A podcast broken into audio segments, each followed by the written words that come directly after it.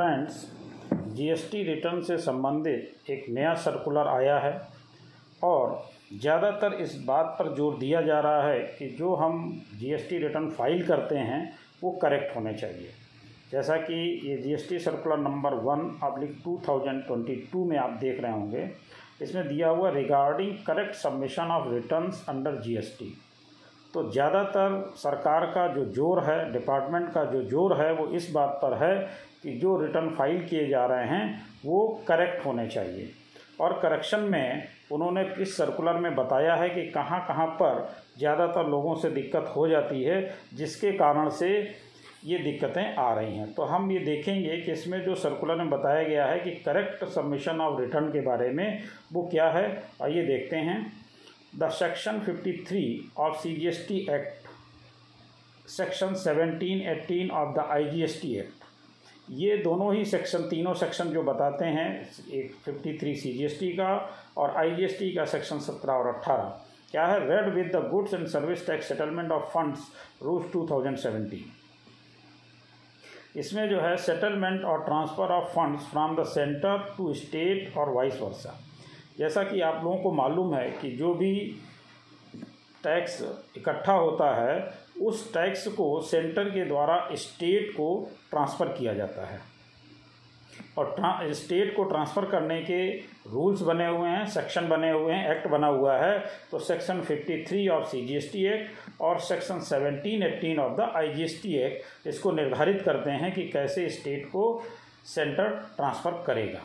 लेकिन ट्रांसफ़र करने के लिए जो अमाउंट जहाँ से देखा जाता है, वो है आपका जीएसटी रिटर्न जिसको हम बोलते हैं थ्री बी तो G S T R three B को देखा जाता है और उसी से ये डिसाइड होता है कि कितना फंड सेंटर के द्वारा स्टेट को ट्रांसफ़र किया जाना है। इसलिए सबसे ज़्यादा ज़ोर इस बात पर है कि रिटर्न जो है वो करेक्ट फ़ाइल हो, जिससे उनको ट्रांसफ़र करने में कोई दिक्कत ना आए। और अभी जो इससे पहले हम लोगों ने वीडियो अपलोड किए थे, उसमें भी हम लोगों ने यही देखा है कि सरकार के द्वारा जो डायरेक्शन आए हैं सेक्शन 61 में मिसमैच नोटिस से संबंध में, उसके संबंध में जो एस आई है, उन सभी को अगर हम समराइज़ करके देखें तो ज़्यादातर हम ये पाते हैं कि जो भी करना है, वो जीएसटी रिटर्न को ही चेक करना है और उसी की विसंगतियों को दूर करना है। तो इसमें एक बार हम फिर से देखते हैं कि कौन कौन सी चीज़ों को यहाँ पर बताया गया है और हम इन चीज़ों का ध्यान रखें तो आगे भी हमें किसी प्रकार की कोई दिक्कत नहीं होगी। तो जैसा कि हम देख रहे हैं कि manner of cross utilisation of IGST ठीक है? The transfer of funds are prescribed under the law reset upon the correct disclosure of input tax credit ITC of IGST on the account of interstate inward supplies or import supplies of goods or services. The incorrect disclosure of the same way result in short settlement of transfer of funds to the state. तो इसमें जो incorrect disclosure है जिसकी वजह से दिक्कत आती है और शॉर्ट सेटलमेंट होता है लेकिन अब इसके लिए इन्होंने कौन कौन सी बातें बताई हैं कि कैसे हम उन चीज़ों को ठीक कर सकते हैं और किन चीज़ों पर हमें ध्यान रखना है। तो ये आपका मेन पैरा है, जिसको हम लोग डिस्कस करेंगे और इसी में ज़्यादातर चीज़ें आपकी दी गई हैं। देखते हैं क्या है। It has come to the notice that in some instances the taxpayer have not disclose ineligible I T C in G S T R three B क्या करते हैं? इन एलिजिबल जो आईटीसी है, उसको थ्री बी में proper show नहीं करते हैं, यानी डिस्क्लोज नहीं करते हैं। तो यहाँ पर जो इनकी प्रॉब्लम आई, वो क्या आई? The taxpayer have not disclose ineligible I T C in G S T R three B तो G S T R three B में हम इन एलिजिबल आई टी सी जो है, वो डिस्क्लोज नहीं करते हैं।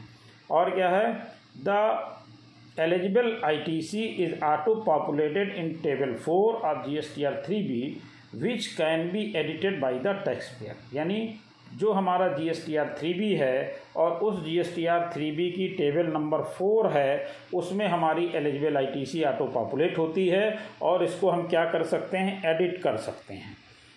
तो उनका कहना ये है कि अगर आपकी G S T R three B की टेबल फोर में जो भी एलिजिबल आई टी सी आ रही है, उसको आप एडिट कर सकते हैं और इसके आगे की देखते हैं क्या बता रहे रूल फोर्टी टू और एज द केस में भी रूल फोर्टी थ्री क्या करना है? रूल 42 और रूल 43 का पालन करना है। कैसे? Wherein the taxpayer have to report the reversal of ITC in table four B one क्या करना है? रूल 42 रूल 43 के हिसाब से जो आईटीसी का रिवर्सल करना है, वो कहाँ करना है? टेबल फोर बी वन में और टेबल फोर बी टू में। अब होता क्या है कि यहाँ पर जब हम G S T R three B file करते हैं तो उसमें नेट वेल नेट टैक्स दिखा देते हैं। इनका कहना यह है कि नेट टैक्स नहीं दिखाना हमें क्या करना है? हमें जो रिवर्सल करना है, वो टेबल में प्रॉपर टेबल में लिखना है, यानी टेबल फोर बी वन में और या टेबल फोर बी टू में। तो हमें रिवर्सल रूल 42 और 43 के हिसाब से करना है और उस रिवर्सल को करना है टेबल फोर बी वन और टेबल फोर बी टू में।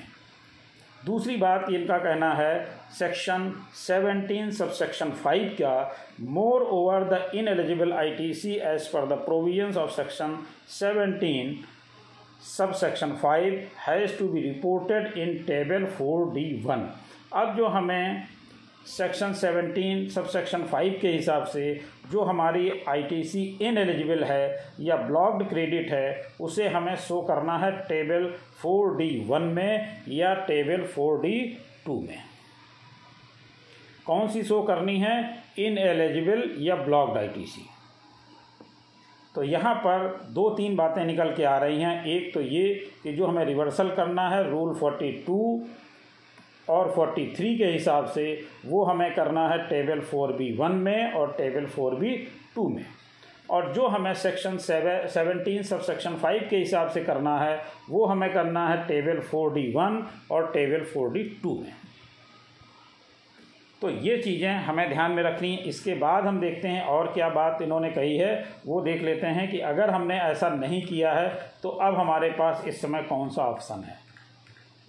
ठीक है? तो अगर हमने ये शो कर दिया है तब तो, अच्छी बात है। अगर हमने इसके हिसाब से अपने जी रिटर्न नहीं फ़ाइल किए हैं जी एस टी आर भी फ़ाइल नहीं किया है तो अब हम कर सकते हैं G S T R nine के वक्त। कब कर सकते हैं? G S T R nine की फाइलिंग जब हम फाइनेंशियल ईयर दो हज़ार इक्कीस बाईस की करेंगे तो उसमें हम इसको रिवर्सल दिखा सकते हैं। अगर हमने पहले इसका रिवर्सल नहीं दिखाया है तो हम कब दिखा सकते हैं? हम दिखा सकते हैं G S T R nine को फ़ाइल करते समय।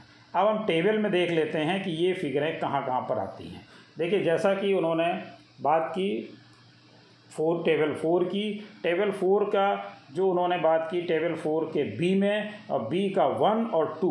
तो बी के वन में जैसा कि आप देख पा रहे होंगे as per rule forty two and forty three of the C G S T rules तो आई टी सी आपको रिवर्स करनी है टेबल फोर के, बी के वन में और टू में। इसी तरह से रूल जो आपका दिया है टेबल फोर का, डी डी में दिया है ineligible ITC ineligible ITC का मतलब फोर डी वन में as per section seventeen sub section five या अदर्स का दिया है फोर डी टू में। तो ये है आपकी टेबल जिसमें आप देख सकते हैं कि कहाँ पर आपको शो करना चाहिए था और आप उसको प्रॉपर शो कर रहे हैं या नहीं कर रहे हैं। अगर शो कर रहे हैं तो ठीक है, अगर शो नहीं कर रहे हैं या शो नहीं कर पाए हैं तो अभी भी ऑप्शन आपके पास है G S T nine file करेंगे जिस समय इक्कीस बाईस का, उस समय आप इसको दिखा सकते हैं। अब बात आती है फाइनेंशियल ईयर 2022-23 की तो उन्होंने इसके लिए बताया है कि अगर आप ऐसा नहीं कर पाए हैं तो क्या करना है आपको? जो नेक्स्ट आप G S T R three B file करेंगे नॉट बीन रिपोर्टेड फुल्ली और partially shall be reported in the subsequent G S T R three 3B कब करना है? Subsequent G S T R three B में by be filled by the filled by giving net effect in the return तो अपना net net effect G S T R three B में दिखा करके भी इसको ठीक कर सकते हैं करेक्ट कर सकते हैं। तो ये एक इन्होंने जो जारी किया है अपना सर्कुलर इस सर्कुलर में इन्होंने ये बताया है कि किस तरह से आपको, आपका मेन जो है वो यहीं पर देखिए सारा कुछ दिया हुआ है। कहाँ पर आपको टेबल फोर बी वन का इस्तेमाल करना है, कहाँ टेबल फोर बी टू का इस्तेमाल करना है, और उसके बाद टेबल फोर डी वन और टेबल फोर डी टू तो ये आपको करेक्ट करके अपने जीएसटी रिटर्न्स फ़ाइल करने हैं। अगर आप किन्हीं कारणों से नहीं कर पाए हैं तो आप जीएसटी आर नाइन जब फ़ाइल करेंगे तो उस समय भी इसको करेक्ट कर सकते हैं। मेरा ख्याल है आपको सारी चीज़ें क्लियर हो गई होंगी। अगर कोई कन्फ्यूज़न है या कोई क्वेश्चन है तो आप कमेंट बॉक्स में बता सकते हैं। Thank you